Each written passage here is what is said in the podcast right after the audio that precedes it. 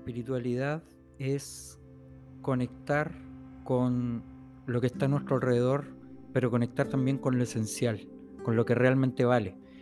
Lo mismo sucede con el minimalismo, es poder conectar con lo esencial, conectar con lo que eh, eh, significa o tiene un significado y un peso en nuestra vida.